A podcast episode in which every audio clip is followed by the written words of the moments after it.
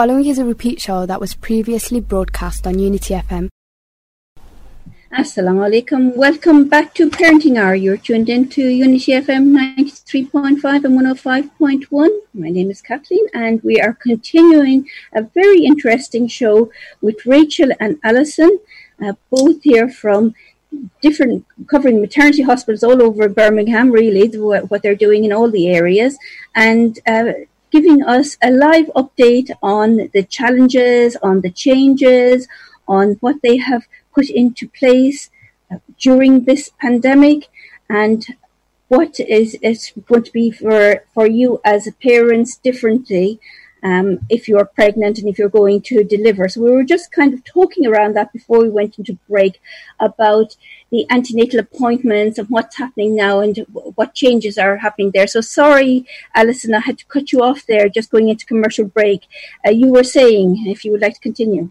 Yes, so thank you, Kathleen. Um, I was just saying, obviously, as Rachel alluded to earlier, that we had there were a number of GP surgeries that had to close very quickly, so we had to work very, very closely with our local commissioners to find places to host um, our community clinics. Um, and what they did was develop what they call purple sites, but essentially um, a number of GPs going into one site. Um, so I will apologise in advance because that happened very quickly. If if some women um, using our service didn't get that communication as quickly as we'd like it to, but obviously, as I say, things did change overnight.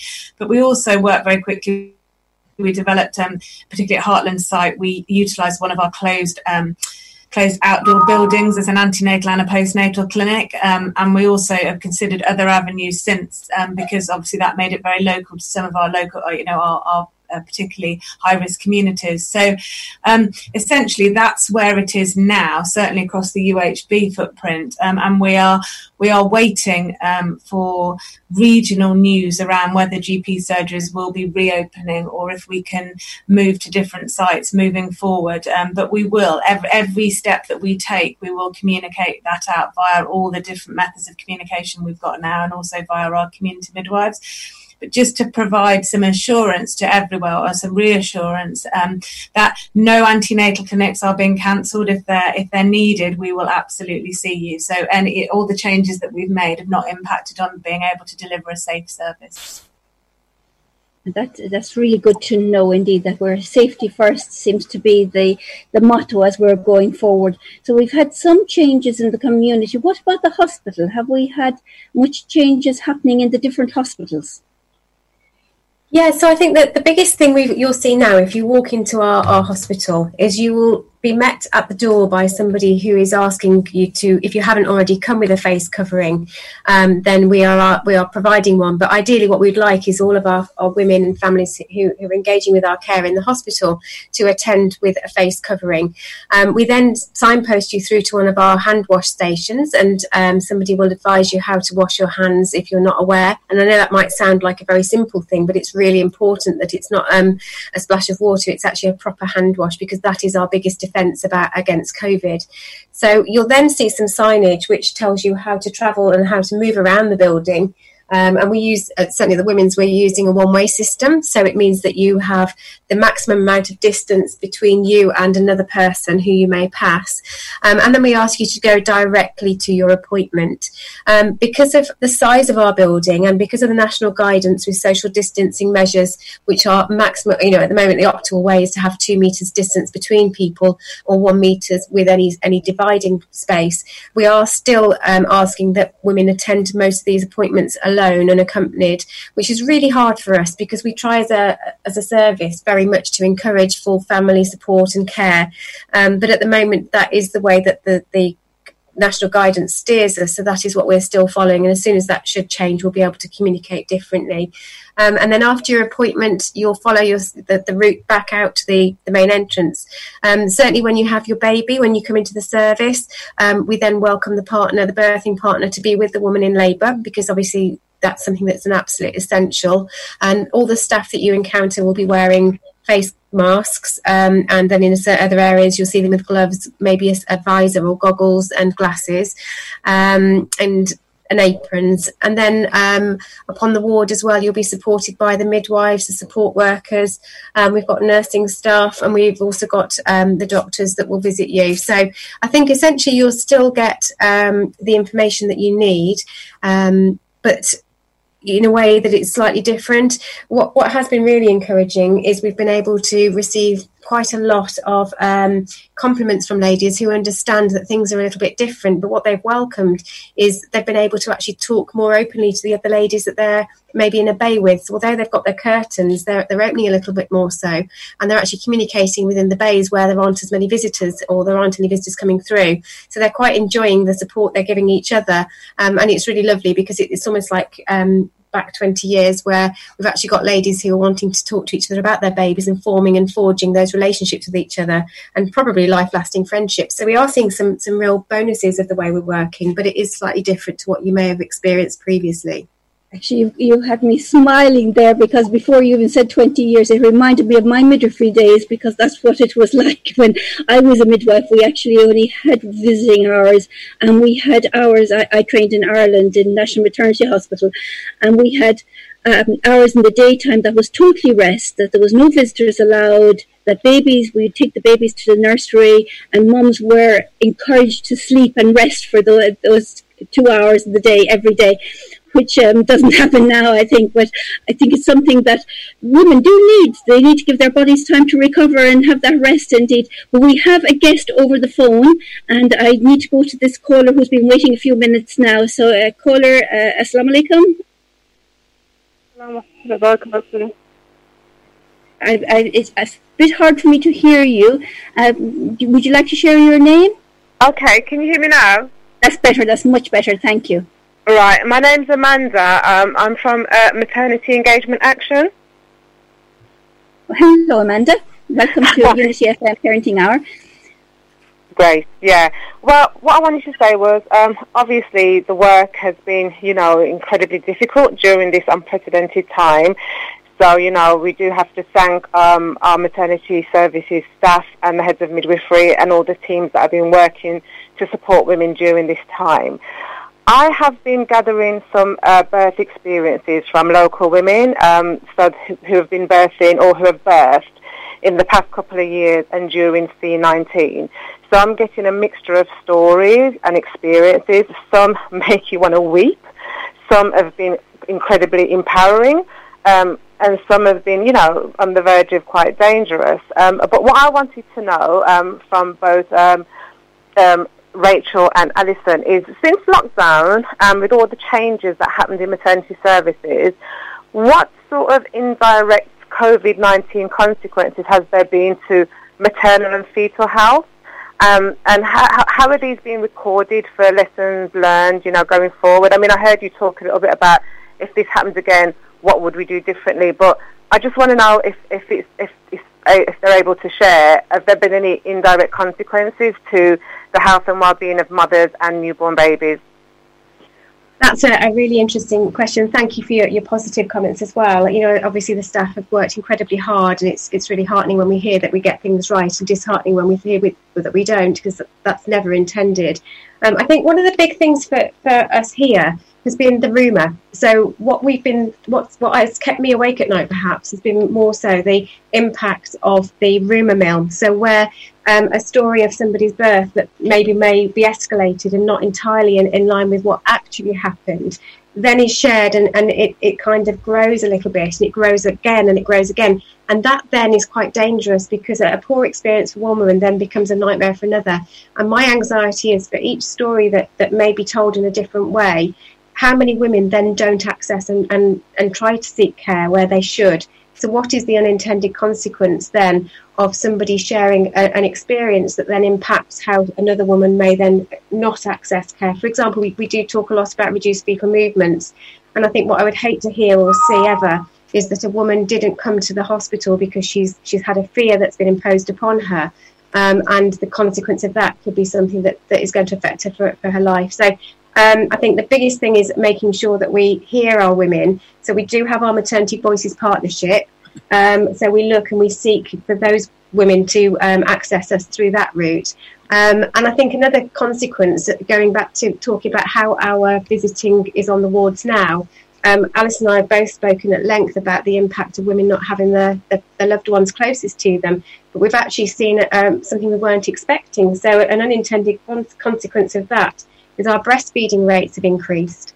Um, so, we've seen women who are openly breastfeeding and talking to other women and enjoying breastfeeding um, by choice. And it means that we're having more women going home breastfeeding than we do when we have wards with visitors um, at times. So we, we think we've got it wrong in the past, or we, we thought we were doing the right thing by opening up our visiting. Where actually, what we need to do is ask women now, with their recent experiences, what do you want, and how do you want us to get what our new normal will be, um, so that we fully engage with them and, and listen and do what is right for them, as opposed to what we believe is right for everybody.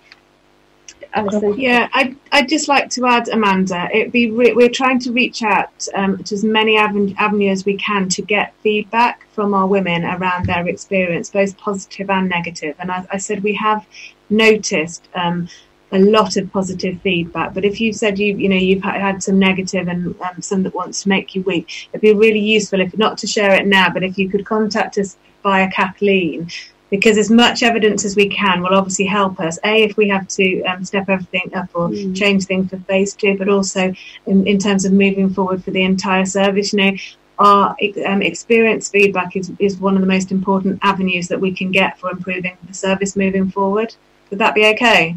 Yes, I mean the work that I do is about ensuring that those voices come along to um, maternity voices partnerships. I mean, in Sandwell and West Birmingham, we don't have one as yet, so I'm hoping that very soon, um, I'm doing a lot of prayer for it, that we're going to have one that we can come along and share those experiences because it's really very important that if we're going to have transformation in maternity services, that the voices of the women are part of that. Um, and when I say the voices of the women, I'm talking about, you know, specific communities. So I'm talking about black women of African descent and South Asian women, and then of course, obviously, women from you know Eastern Europe, Eastern Europe who are who are not really getting the service that they deserve and need. I mean, I've got some stories that you know, as I said, I would definitely want to share those with you moving mm-hmm. forward.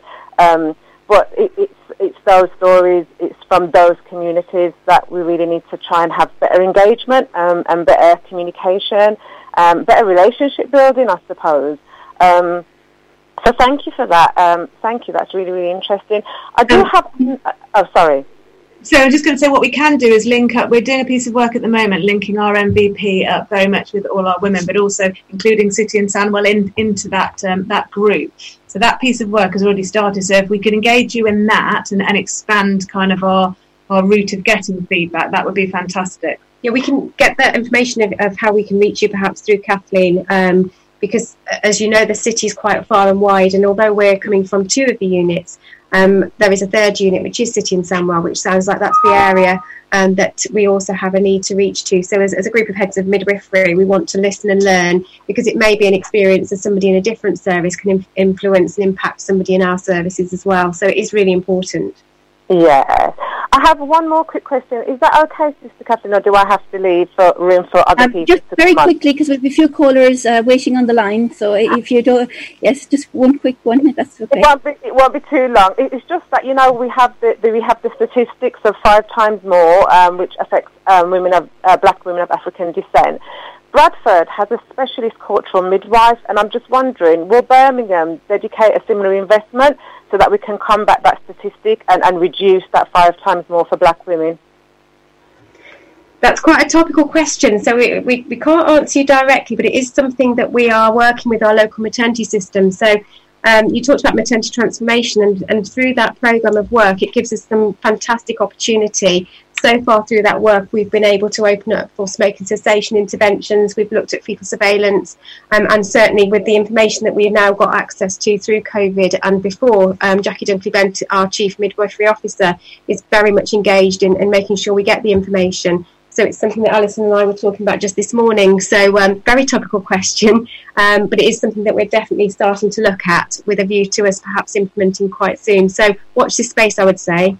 Okay, brilliant. Thank you. Thank you ever so much. Uh, thank you, Sister Kathleen. Thank you, Amanda, for ringing in. Thank you. They were very interesting questions indeed, and a lot that we're learning from this uh, process and moving forward.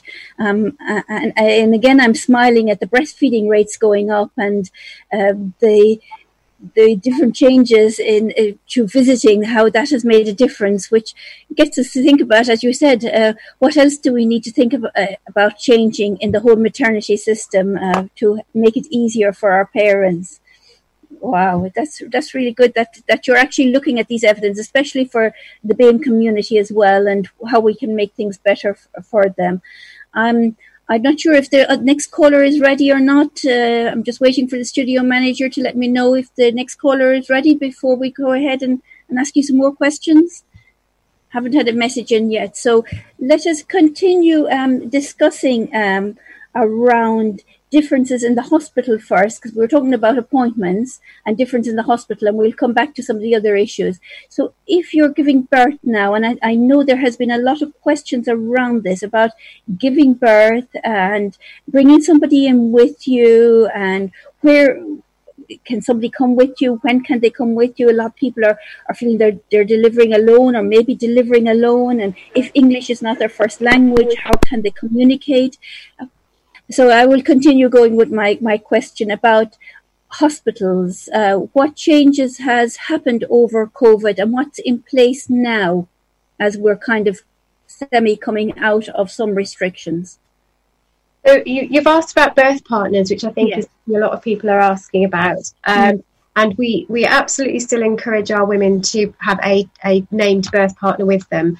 At the moment, following the national guidance, because of the size, as I said, of our rooms and our waiting areas um, and the, the, traffic or the travelling of women through the, the, the, hospital, to make sure we keep them as safe as we possibly can, we are only having birth partners in the labour room. So um, when they come in in labour and we assess them, that's when they have their birth partner. And then when they've had their baby, no matter how that may be, um, hopefully by, by normal birth in our birthing centre, if not in the labour ward or in the, the theatre, then it's at the point where they're ready to go to the ward that they say um, and the then goes home as the woman goes to the ward.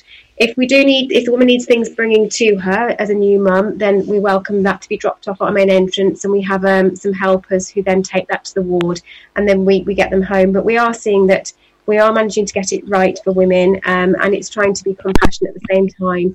Where we've got women who've got specific needs that um, I won't go into in detail, but we are making personalised care plans as well. So making sure that we do try to listen to those needs and make a specific plan for women. And of course, we have um, our home births where it's the midwife who is, is the visitor, who's the guest in the home.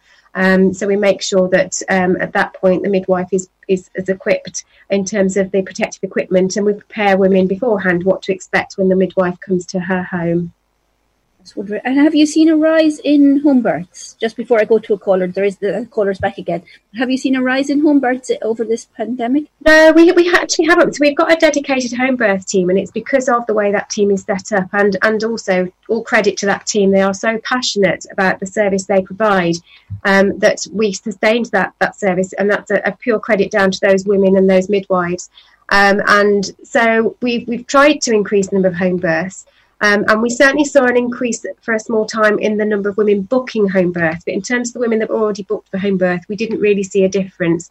Um, but obviously, we're, we're, very welcoming of that. So any woman that does want a home birth, a little plug really is, is get in touch with either service because it's definitely a service that we want to see an increase in for those women um, where home is the absolute safest choice for them. Great, wonderful. We'll go straight to our caller now. Caller, are you there? Caller, are you there? Hi there, hi. Hello, hello, hi there. Hi. Would you like to give us your name? Yes, Erin calling. Okay, hello, um. I've got a couple of questions for your guests, Kathleen. Okay. Hi, Alison and Rachel. Uh, can you hear me? Yes, hi. Hi. Hi. Thank you so much for your time, and um, I'm sure um, you know there's some really, really great um, information that um, uh, it's really, really useful for um, our parents there. So I'm from Approachable Parenting, and um, we've set up, um, as Kathleen mentioned before, um, WhatsApp groups for parents, and one of them is for expectant mothers. And um, we've just received some, um, and I know you've just been speaking about that, about visitors and having birthing partners, and there's a lot of concerns still around um, um, having your partner around. And I think you just, uh, one of you were just speaking about that. Um, so, you know, what was the current, if you can just repeat that just for our, um, uh, for your listeners about um, having uh, your partner there, are they allowed to have um, a partner throughout the whole of labour? And I also have another question, if you're able to answer that as well, um, which is also um, from one of our parents on the WhatsApp group. Um, so this mom, she just wants to know that she normally um, used to enjoy all the food, but during this pregnancy, she had really bad vomiting at the start, um, and also has gestational diabetes and has been put off food. But now she's concerned um, about her weight. She's not sure if she's even gaining any weight. So, what would you say to her? Thank you so much. Start. Um, Hi, this is Alison um, from UHB. Um, just to echo what Rachel said about um, visiting, we have followed national guidance, which is that a birth partner um, can join for the whole of labour. Unfortunately, at the moment, that doesn't include the induction process, but obviously, as soon mm. as labour starts, then a birth partner will be asked to join. Mm-hmm. The only time that we would um, encourage that not to happen is if a birth partner was symptomatic, as I had the symptoms of COVID. Um, however, we haven't seen hardly any of that. So, absolutely, a birth partner is very welcome and very encouraged, and we recognise the importance of that throughout labour. Um, but when um, women have delivered and go up to the ward, then the birth partner will be asked to leave. And the reason for this is, as I've said, we're following national guidance across both organisations, but also this is essentially to ensure that we can maintain social distancing. So, you know, the building, the estates we've had can't be changed, um, obviously, very, very quickly. Um, but we have to maintain, as far as we can, that safe social distancing. So, it is constantly under review and it is um, a hot topic both regionally and nationally at the moment. Um, and we will be wait, awaiting um, national evidence to come out to, to suggest that we can change that. Um, in terms of your second question, if anyone is worried about themselves, I would absolutely encourage them to ring the hospital ring the triage on the delivery suite, um, or we do have hotline numbers as well, which we've put up for COVID. But if anyone is worried, what we just don't want to see is anyone sat at home worrying without having their questions answered. Mm. There are midwives in both organisations. They're 24 hours a day that can answer the questions, and if necessary, we'll encourage women to come into the hospital to get checked out and checked over. Great. Can, can you pass that message on? Yes, we will do. Thank you so much for that. I'm sure they were really pleased to know that. I think it's just that, uh, you know, anxiety and kind of just picking that phone up and wanting to ring. But thank you so much. We will pass that information back. Um, absolutely, your lines are always um, open. So if anybody has any concerns that they um, should and must call. Thank you so much. The, the other thing is obviously to contact their community midwife directly as well. So yeah. there's a number of avenues that they could go to. Mm-hmm. Um, and hopefully, you know, they would feel comfortable with at least one of those that's really, really important. I can't stress that message. Mm, sure, great. Thank you. Thanks for that. Thank you for your call. Indeed, you mentioned there about labour starting that uh, somebody w- would be with you. When would you kind of uh, determine labour starting? Is there um, a, a, certain um, dilatation that you go by, or how do you monitor this? Because people get confused over because when they see pains from the beginning, and and we know that maybe birth mightn't happen for a couple of days, but people feel they're in labour from the very first pain. So how do you determine labour starts to the, to our listeners that are listening in and think that they may be in labour and so I, I, think that uh, it's very clear that, that labour isn't a complete science. It's something that is very individual to each woman. Um, so if you if you go by the, the guidance, then there are certain measures that we take. So some of those are on vaginal examination. Sometimes it's, it's talking to the woman, observing how she's coping, her demeanour, how she feels. We also take into consideration any previous births that she may have had or previous experiences, and also her family, you know, and what labour's been like with, with her family members as well. So a lot of it is around the, the pre-admission sort of education and, and, that assessment that's a whole assessment of the woman um, and also taking into account of what she wants. In terms of when she has somebody with her when we say for labour, that means when she's in a room on her own on the labour ward. So at that point where she needs to have a midwife with her for direct one-to-one care, um, and that's where we can then invite in their birth partner. It's not ideal, it's not what we would want, and what we are trying to do is, is make sure that our antenatal education uh, enables women to stay at home for the period of time where they can be supported so that the time where they're away from their loved ones um, or their birth partner, if it's somebody outside of, uh, of their immediate family, is for as short a, part, time as possible. So I think if anybody is worried about what that might look or feel like, I would encourage them very strongly to talk to their community midwife um, so that they've got that individual plan ready so they understand exactly what to expect, how to cope, um, and you know to understand why we're doing what we're doing at the moment. Um, so we'll see see as things change if we can get ourselves back to how we were before, which is where we encourage more support within the hospital. Well, I love that positive attitude as we're coming to the end of the show. You wouldn't believe that uh, the whole hour is gone already. We've, in our last minute or so left, is there any messages that you would like to get out to your listeners? Last 30 seconds, actually, I've been told. I think from both of us, we'd absolutely like to say, please don't be scared to come into hospital. We're doing absolutely everything we can to continue our safe, high quality service. So please don't sit at home worrying. Please contact us. If you're worried about reduced fetal movements or anything at all, please contact us and come in and we will we'll check you out and try and reassure you. Thank you so much. Thank you for coming on the show this evening. Thank you, Rachel and Alison. We appreciate your time.